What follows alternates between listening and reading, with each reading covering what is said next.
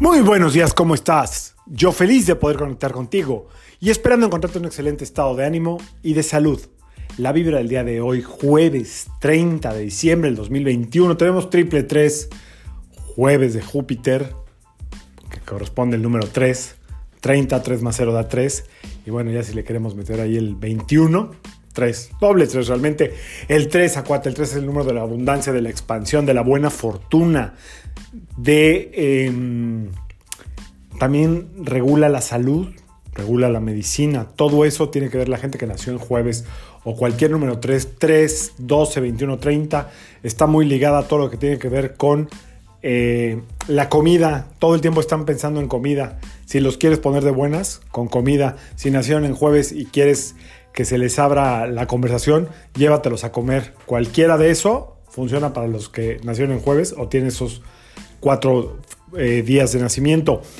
También tiene que ver mucho Júpiter con la justicia, los jueces, los juicios. Es decir, hoy la doble energía que puede estar por ahí es que haya mucha ansiedad, mucha como algo de estrés,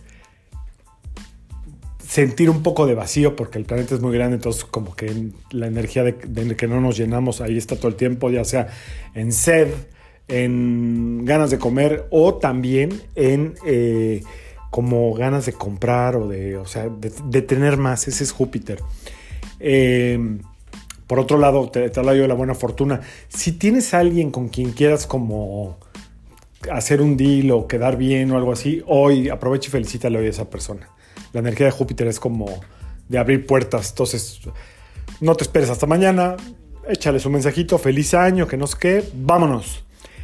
¿Qué otra cosa te quiero decir? Bueno, hablamos de los juicios, ¿cierto? Ok, hay un libro, un cuento corto que se llama El Señor de Máximo Gorky, creo que es. Bueno, este libro cuenta la historia de unas personas que van en una especie de embarcación y oyen un canto maravilloso, un canto divino, como de un ruiseñor.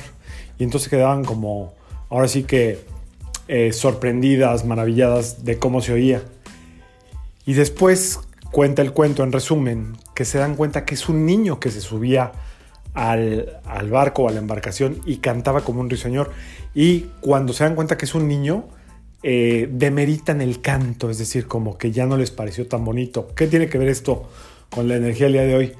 que no juzguemos a la gente por lo que es, sino por lo que, perdón, no juzguemos a la gente por lo que aparenta, sino por lo que hace.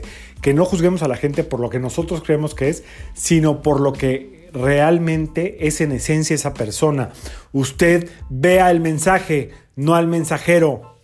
El mensaje, no al mensajero. ¿Ok?